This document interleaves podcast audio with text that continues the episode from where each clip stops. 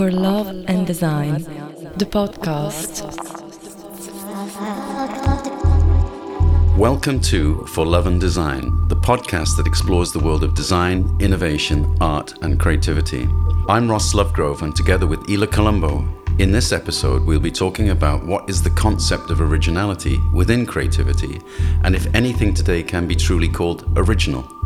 But before we begin, if you enjoy our podcast, please be sure to subscribe and leave us a review. And don't forget to follow us on social media to stay up to date. Now, let's get started.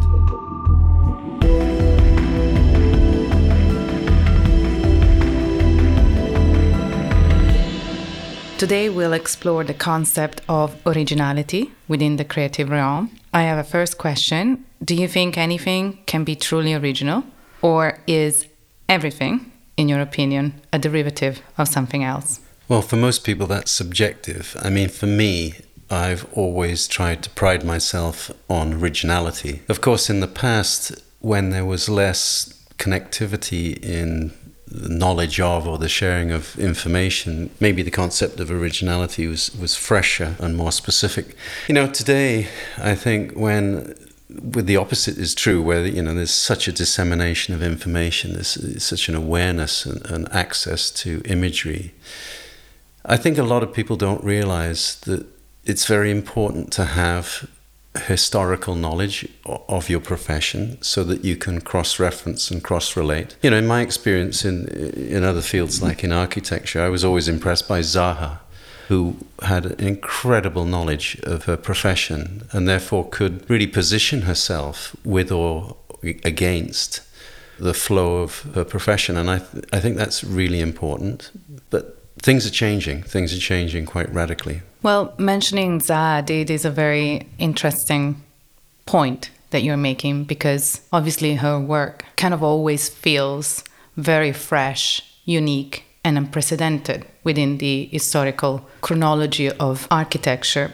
So, can we define originality, in your opinion, as something truly fresh, unique, and unprecedented? Yeah, I mean, in my own case, uh, what I've done throughout the years, I, I, practice something that I don't really talk about too much, but I try to break my own rules. I, I have rules which are set up, but I, I, try to break those rules by being almost irrational. And it's that irrationality which allows me to see things differently. Prior, of course, to showing that to anybody, uh, not wanting to appear too embarrassed by something that might be just so seemingly out there there's different ways of, of creating. You know, there's a sensitive, thoughtful, step by step, slow burn of creativity, but then there's this sort of explosive reflex. And I think um, people like Zaha and others, they have a, an explosive reflex, which is not initially conditioned by too much functional logic. Mm-hmm. I like that irrational logic mm. versus mm. something else within the originality. Mm. We all know that as designers, creatives, whether you're a practice, a larger firm, or an individual practitioner, within the brainstorming and conceptual phase, we do use or we may use references and inspirational material. You know, mm-hmm. mood boards are mm-hmm. a very known part of a workflow, whether it's fashion for a, a collection or a new architectural building or a new product design, every practice that we know of, they do use mood boards. Mm. Is that something legitimate at this point to mm. use mood boards and put together references in that sense? I'm smiling because I, I was just thinking, mm, you know, if you really grew up and you wanted to be the next Alexander McQueen, you would probably study every dimension of Alexander McQueen, wouldn't you? Or at least the principles that underpin his positioning and his attitude. So, I mean, there is the, the creative and the attitude and, and the, the spirit of that creative, and then there's the output. I think if you wanted to be that next generation, that's what you would do. And I know going back in time, that you know I used to love all the the original the modernist furniture, Saarinen, Eames, Bertoia, this genre of designer that would simplify and clean. And that led to sort of what Verner Panton did with his S-chair. And I know that because when I worked at Knoll, this was at the beginning of the 80s uh, outside of Paris, one of my initial tasks was I was given original blueprints by a lot of the great architects. I mean, talking about Mies van der Rohe, Breuer, the greats. Wow, that sounds amazing. Amazing. And Sottsass and so on. And I used to draw, I used to trace over these. That was one of the things that I did. So now, intuitively, I can get a proportion in a chair, for example, that others can't because I've, I've been through a direct layering transition process that others probably haven't. You were almost training your own data set. It sounds very much like what we're doing today with AI. The fact that mm. you were really training your brain by, by drawing over those mm. blueprints, mm. you were visually training yourself to understand instinctively proportions. You were building your own yeah data of knowledge really and Absolutely. you had this great opportunity yeah well you get you can get that by a form of translation, but you can also get it through a form of, of uh, anatomical awareness, if you like, the understanding of physiognomy. If you go way back to the Renaissance, where you have Michelangelo, Bernini, Leonardo, uh, their classical training was in fact to trace in another way the human body. That's why you know I was in the Sistine Chapel recently looking at Michelangelo's work and the realization of, of muscular dimension and, and proportion is incredible. And I mean, I just wonder, I'm smiling saying that because maybe if, if my education had been that way, uh, studying classical sculpture,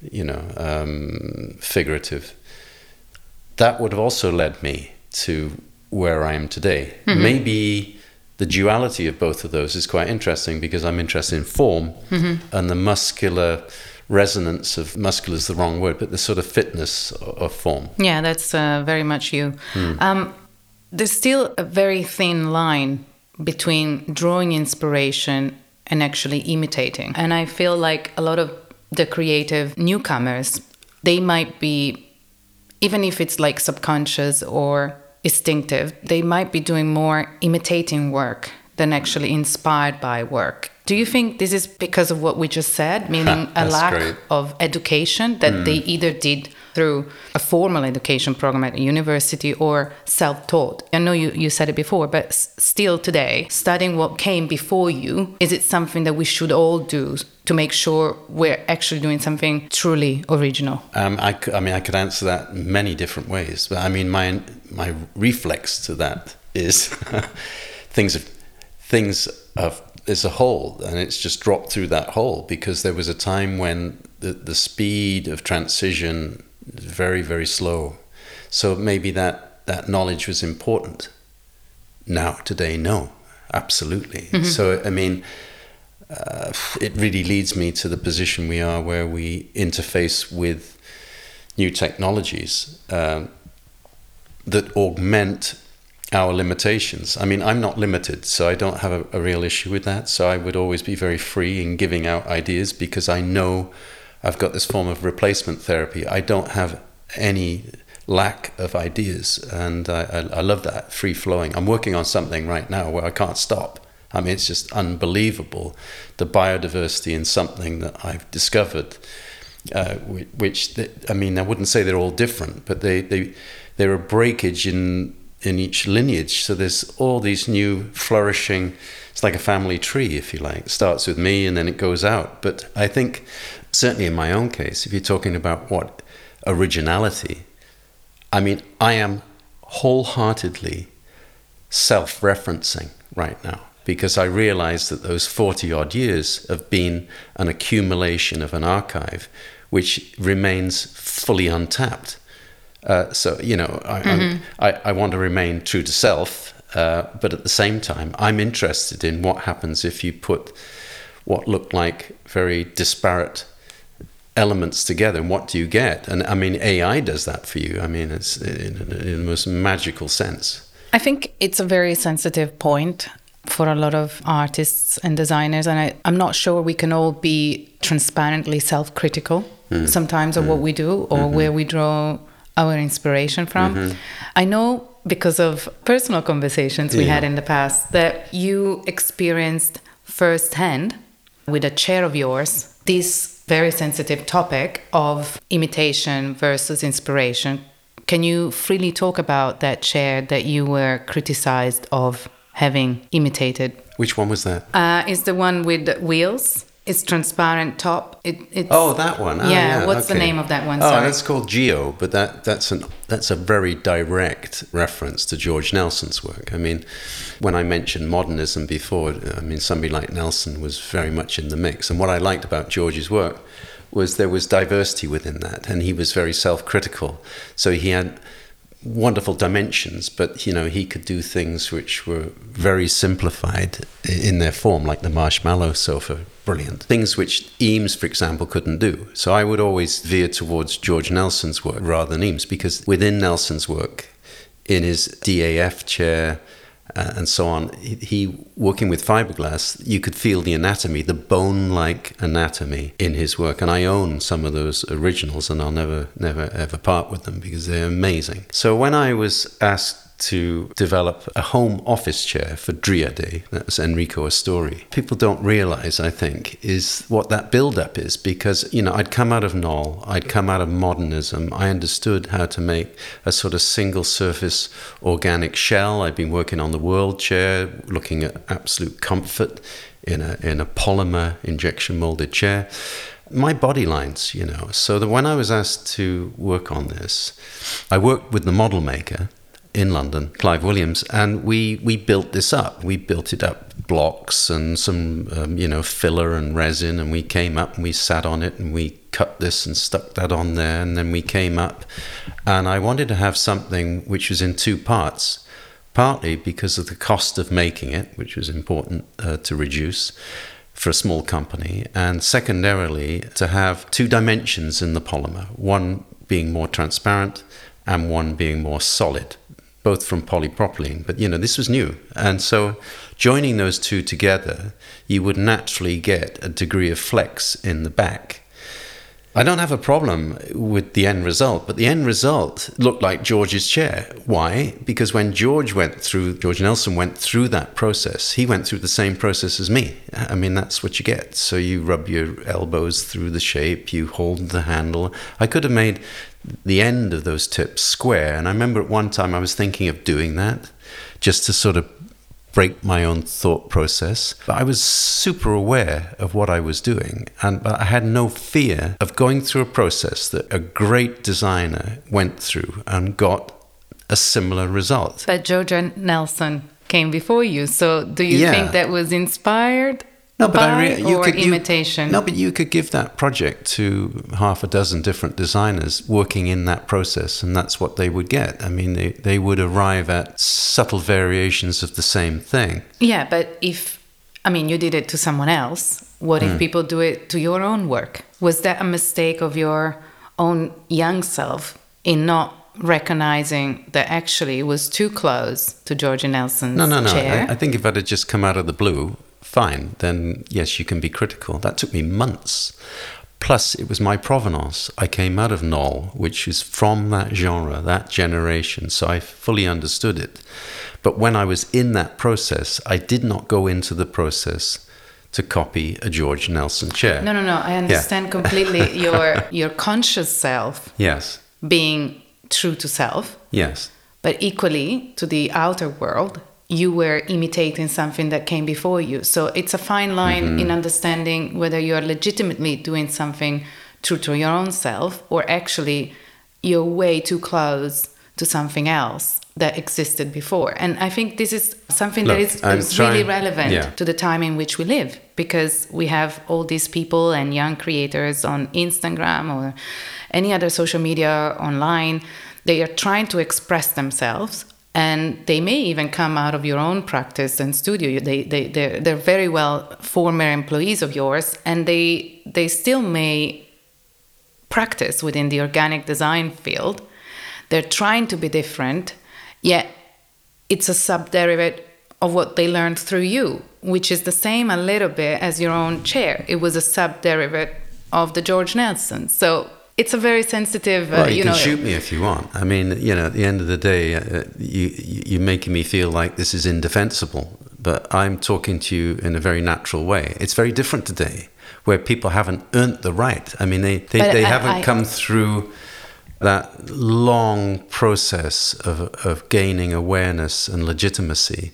That's gone. That's different. And I understand that that students in Marangoni or Royal College or wherever they are, they they can Google who they want, but they won't really understand what they're talking about, what they're seeing. But what if they actually do understand? I'm I'm just trying to understand whether that kind of process of evolving so an Robin existing Day principle. did Robin Day copy Charles Eames? Yes, he did. Uh, Mm-hmm. Did uh, Verner Panton copy Charles Eames? Yes, he did. Did Saarinen copy Eames? Yes, he did. I mean, if you take Verner Panton, there are images online of a chair made in chicken wire with newspaper bonded onto it that is a cantilever chair.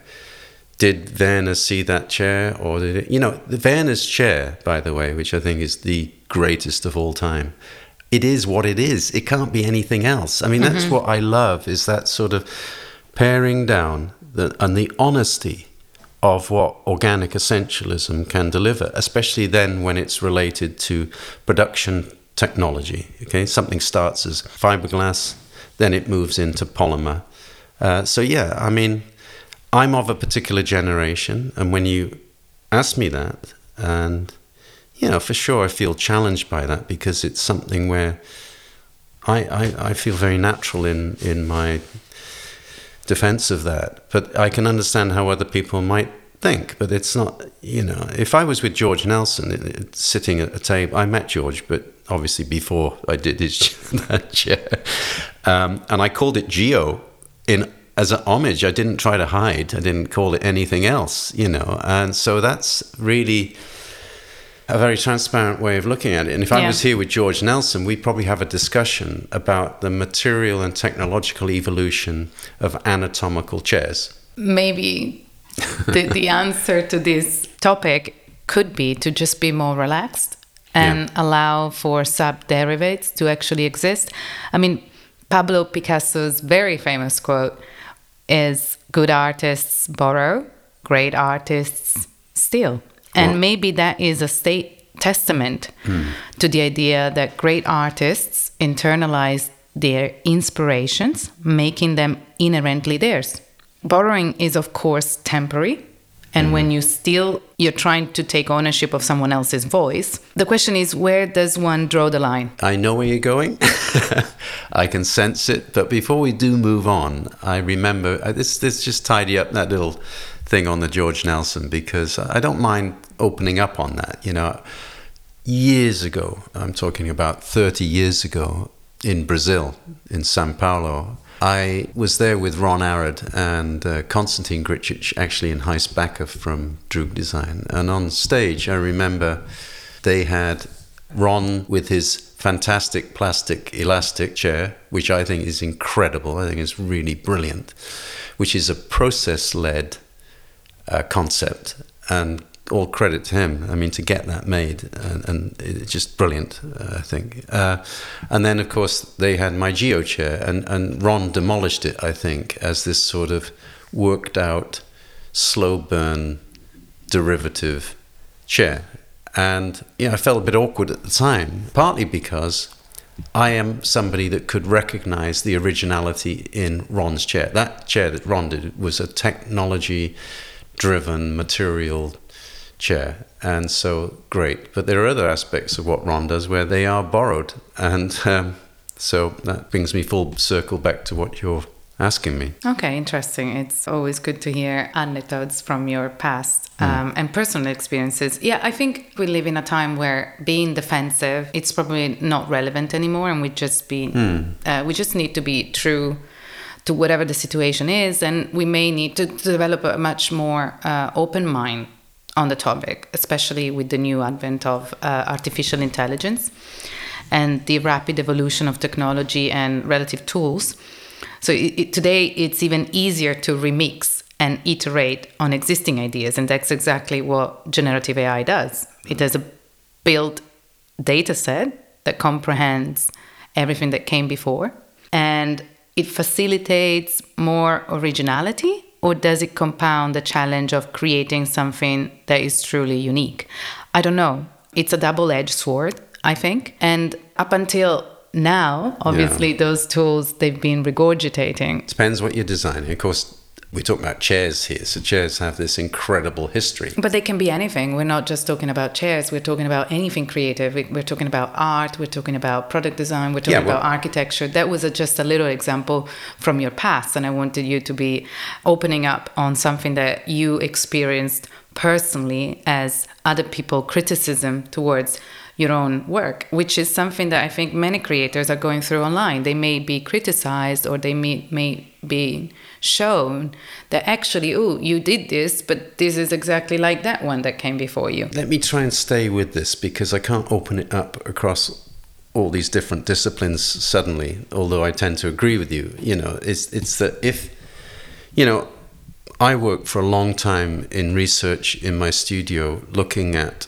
generative design. So it was it was sort of pre what we would call AI. It was algorithmic design, and I I, I created a series of chairs as they were, which were minimalist, uh, but fed through a, a program, which the results were quite weird, but really fascinating, and they'd never existed before because I was trying to combine something like absolute essentialism with what a program might deliver, even if it's a very alien solution. That got published, by the way, in Domus, and a super famous designer who I know quite well uh, suddenly came out with an AI chair. So there are these people out there scooping up everything that's out there in every magazine, everything online, and think he wants to stay up to date. So what he his way of staying up to date is bending it into something which then is made into something and then gaining the credit for it. Mm-hmm. I totally see what you're uh, what you're trying to say, and I personally think that the pressure of always being novel and mm. up to date mm-hmm. and trendy and of the moment can sometimes become a um, not only a creative barrier on one end, but on the other, it makes you an opportunist. You know, uh, I- I, I think we're mm. all a bit victim of that, like opportunism in relation to trying to be trendy and of the moment. It's a very interesting subject. And it's a tricky one because of course you you as, as anyone you want to be relevant of course mm-hmm. and you don't want to be forgotten or you don't want to be obsolete and you want to be talked about mm-hmm. right? Mm-hmm. Um, but if the conversation is all about that particular field. It can be uh, you know ai at the moment it can be web 3 it can be anything. You know if, if next year is going to be all about augmented reality we're all going to jump on it and trying to be you know novel within that field. Well you're asking me about originality. I'm keep i'm bringing it back to originality okay? It depends what your precedence is because if you're dealing with a subject which has got a huge history it's very hard to be new and dislocated from its past i mean that's very true i was thinking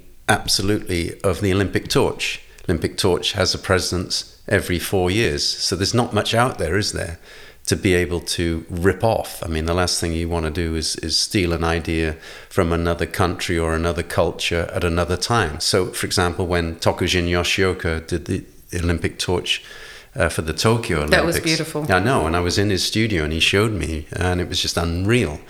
And I, it felt so defined and, and original. Wow. And then Mathieu's just done the one for the Paris Olympics coming up. And I find that really original, partly because I can't, there are no other references uh, except the cultural references that are fed into that and the technological process by which it's it's made. So it's nice if you shift into those areas. If you if you're dealing with headphones, it's pretty difficult to be so original all the time. Well, the same with chairs and anything else that is a mass-produced uh, object. That's why doing an Olympic torch. I mean, I can't think of a better project to be honest, because Yeah. you have these references from the past, but they're still limited compared to the rest that is out there. You know, it's not like a cushion, it's not a sofa. I mean, I couldn't think of designing a sofa today. It's like it would be so frustrating for me uh, to try to be novel and original and interesting and not stupid. I think those are the questions that uh, probably many many other creatives uh, share in relation to the technology that we're all using today, like generative AI, or majority of us are experimenting with. I, I personally think that we need to look at the ge- technology as a tool, obviously not a muse Yes. and you know, when we work together with AI, it's more like a research program. You Yeah, know, we don't absolutely. arrive at a final result with AI. Yes. And a part of the frustration within today's workflow is that we can't iterate the actual result of AI, meaning at the moment it's still very static. What you what you get is what you get. You can try to tweak it a little bit, and we, we're trying to push those boundaries of iterations with AI results.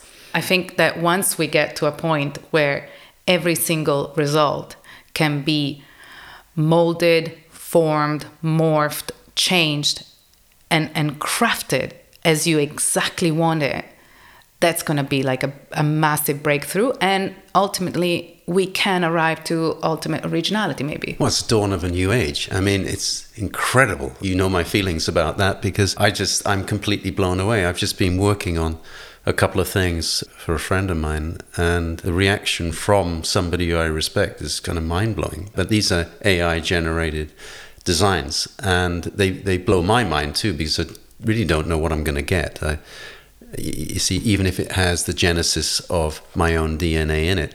Now, years ago, I mean, it might seem some contradiction in what I'm about to say, but years ago, I think it was 2013, when I was invited to, to talk at, at TED Oxford, which was another TED Global, I looked at something there that for 10 years now, mm-hmm.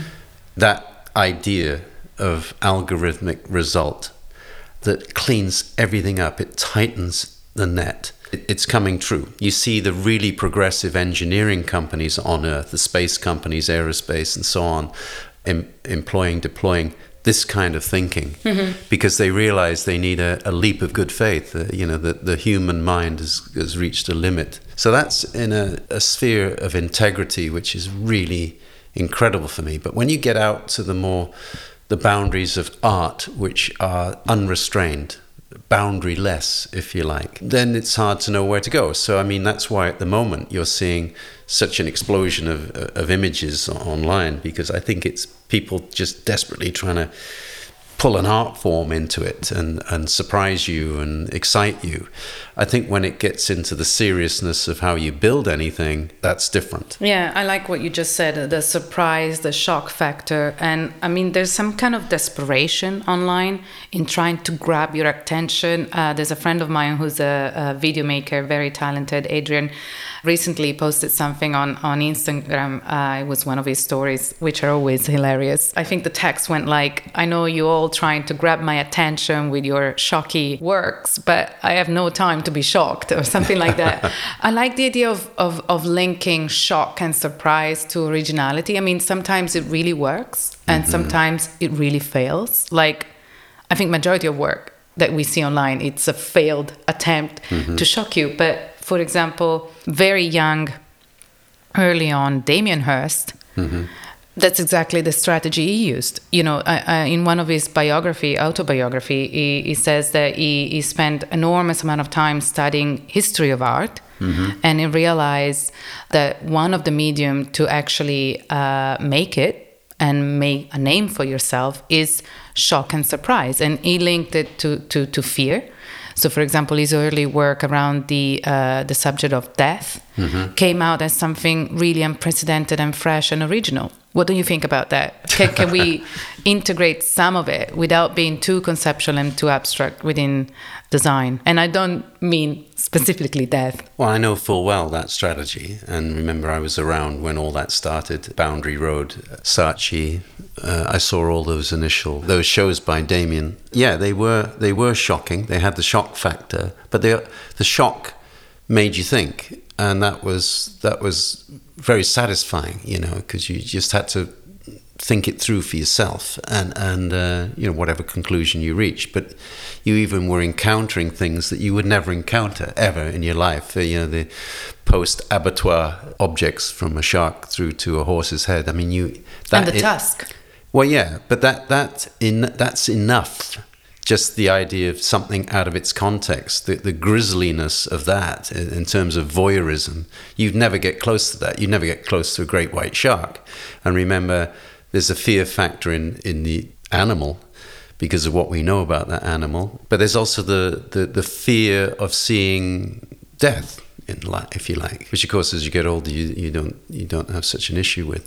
But that initial shock factor has turned into a hell of a money making machine. Obviously, it's one of the most successful artists of today, if uh, of history of art. But I think more than anything, that kind of shock factor also created an icon. Can that be the answer to being original, original within a certain practice? You know, is the icon and the iconography of a work potentially the answer to being original? Well, it's great. I mean, the iconography is something which you can aspire to if you have a broader awareness uh, of where your work is positioned, because the icon is a form of self protection. It garners a closer it's closer to you in terms of authorship and ownership. And I think it's, you know, your, your name becomes indelibly attached to whatever that design is. And of course, it doesn't even matter if technology changes. I'm sitting here and behind me, I've got an original Sottsass Valentine typewriter on my wall because for me, it never loses its courage and its sort of presence. So I like that. If you had to speculate about the future, and where technology uh, is going and how it's impacting uh, creativity and generation, ideation of new creative work, whether it's art, design, architecture.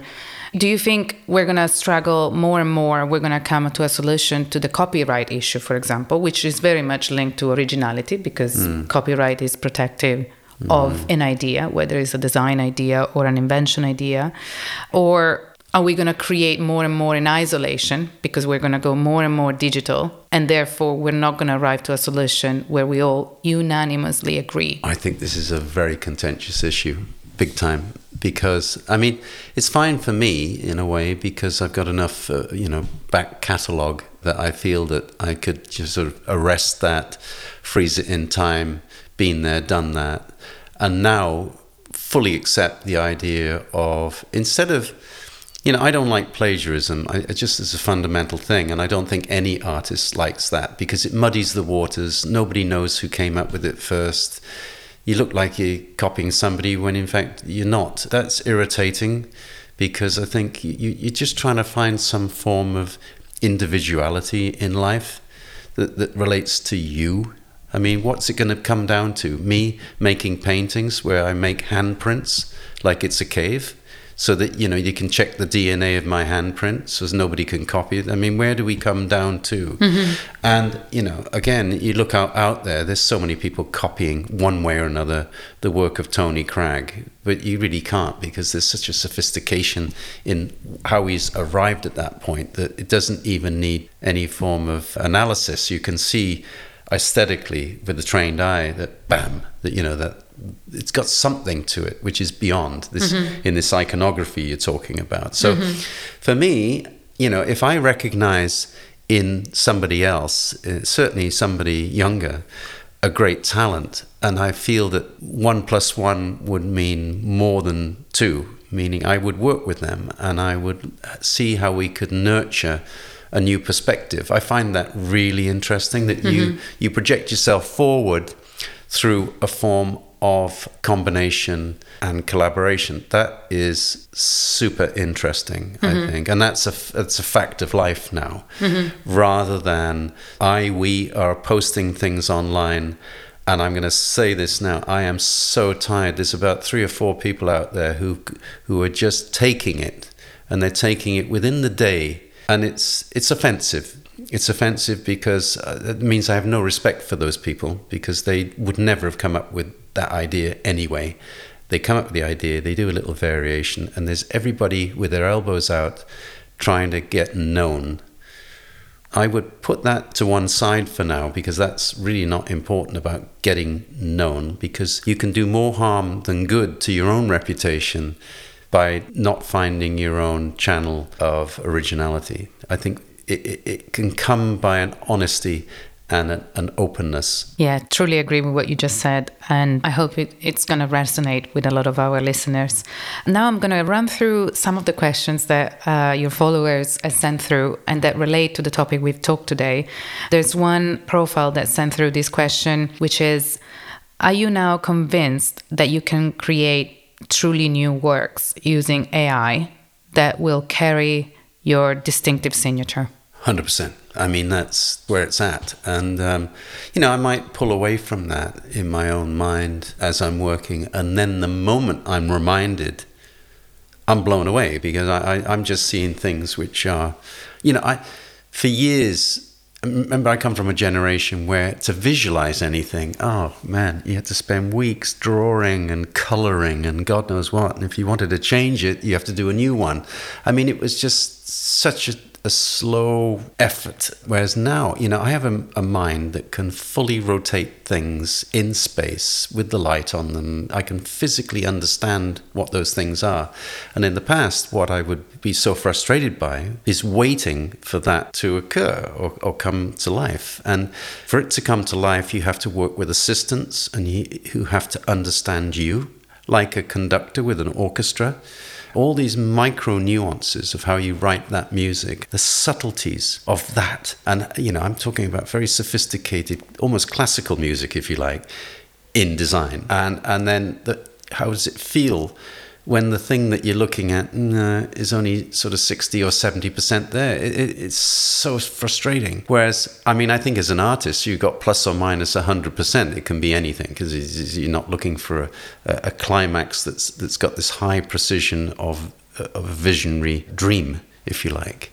So, yeah, I, uh, that, that's where we're at. So, AI comes along, and because through the prompting process, you can't really get this thing that you're looking for full acceptance suddenly because you go, mm, I never thought of that. I mean, gosh, look at that. Whoa. I mean, irrespective of overscale, can't make it, too heavy, suddenly I realized that life on Earth, there are no real restrictions. I mean, I've come to this kind of conclusion in a fatalistic way with design that we need to force out, squeeze as much out of this biodiversity. And I'm that we can. In the past, just listen to some of my lectures, I would always say strangeness is a consequence of innovative, innovative thinking. Now, AI is doing that naturally because it doesn't really have any emotions. This oddity or disproportion is what is giving rise to these glitches and a mutation. Very interesting. I personally think that you're a very unique creative mind. You have a very you don't just have a visionary mind in terms of thinking of something that is pioneering, disruptive, but you, your mind is very visual, right? Mm-hmm. You, you, mm-hmm. you, you instantly three dimensionalize something that is a very primordial idea. So that's a great talent and you have a very you have uniqueness in it. Now there's another question that came through that says, well, if AI is a hundred thousand minds or if AI is uh, hundreds of millions of minds, will we now appreciate the individual, unique mind of a human or not? Yeah, I, I, absolutely. I think again, what you're going to see unfold is these tens of thousands of inputs creating something that's really never been seen before, blowing the whole thing apart and, and kind of repositioning the aesthetics of, of the world around us in the way that nature does, by the way. Nature does that with, with great aplomb. I think what's going to come out of that will be that individuals who can sit there and think it through, who have this sort of uh, very perceptive mind. is it wisdom?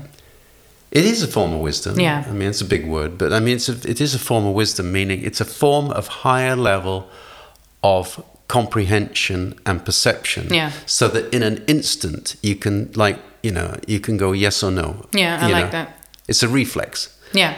So we're gonna we're yeah. gonna develop a new kind of reflex, or some of us are gonna develop a new kind of reflex oh, that oh, are gonna take us into the future. Absolutely. Who are those? Who are those minds? Some of which we know, some of which we which we don't know. Who can assimilate as much information, maybe not quite as much as AI, but they can, and they can assimilate something that maybe AI cannot, which is this dark matter of understanding on behalf of humans, because mm-hmm. it's all about humans, isn't it? So this has to be a translator out there mm-hmm. who will just say yay or nay to a particular channeling. It's basically a form of creative consciousness or creative awareness yeah. as awareness of what has been created oh, before. I like that. I, I love that. I like the summary of that.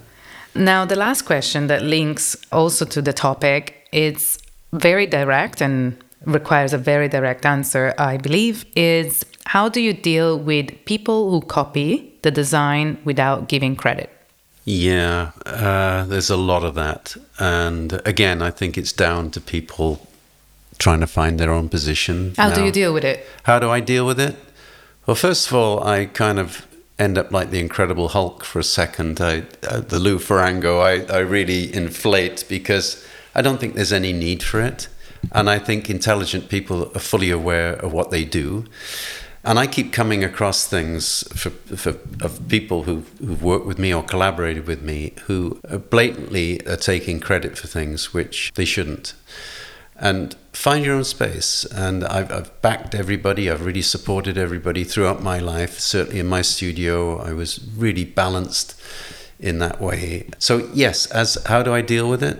Well, not well at the beginning. I'm getting over that. If they go beyond and develop ideas that really fascinate me and, and take it further, then I, I would really I commend that. I think that would be incredible because I like the idea of spawning a genre of people who do think like me, who put everything into uh, the same sort of envelope of objective and, and share that instead of sort of take and then go and try and make. That, that's not really right. Mm-hmm. So, I, how do I deal with it? I'm dealing with it better than I was. That's great. Yeah. Uh, you build your own thick skin towards this kind well, of Well, I don't want to feel let down by people who I've nurtured for years and introduced to people and really help make their their careers. So rather than take, just give me some credit. You know, you know, I learned this from Ross. We did this. This was certainly something in the air of the studio, and I've decided to take it further. Just be honest. If you're honest, you'll probably transparency. Do, yeah, I think you'll do better. And I, I think transparency is one of the things uh, that the younger generations are embracing more and more, and it's going to be for the better. Hmm. Okay, well, now we're going to conclude the episode, and I think that throughout this conversation, we realized that every creative interaction leaves an imprint, and being aware of those imprint is beneficial to the individual creative, but also to the community of design, art, and all the broader spectrum of creativity, whether it's nature's patterns or a conversation or the creation of mood boards and references within a workflow. It's the dance of all of these influences with one's personal vision that can craft ultimate originality. Well, thank you, Ross. It's been a pleasure. And uh, until very soon. Thanks. Thanks for listening to this episode of For Love and Design. If you enjoyed the show, leave us a review and don't forget to click the follow button. You can keep up to date with the podcast on Instagram by following at For Love and Design podcast. Thank you for joining us on this episode of For Love and Design. We hope you enjoyed listening to our conversation. If you want to keep exploring the world of design, innovation, art, and creativity, be sure to subscribe to our podcast and leave us a review. We would love to hear your feedback and suggestions for future episodes too. And don't forget to follow us on social media to stay up to date with our latest news and announcements. Until next time.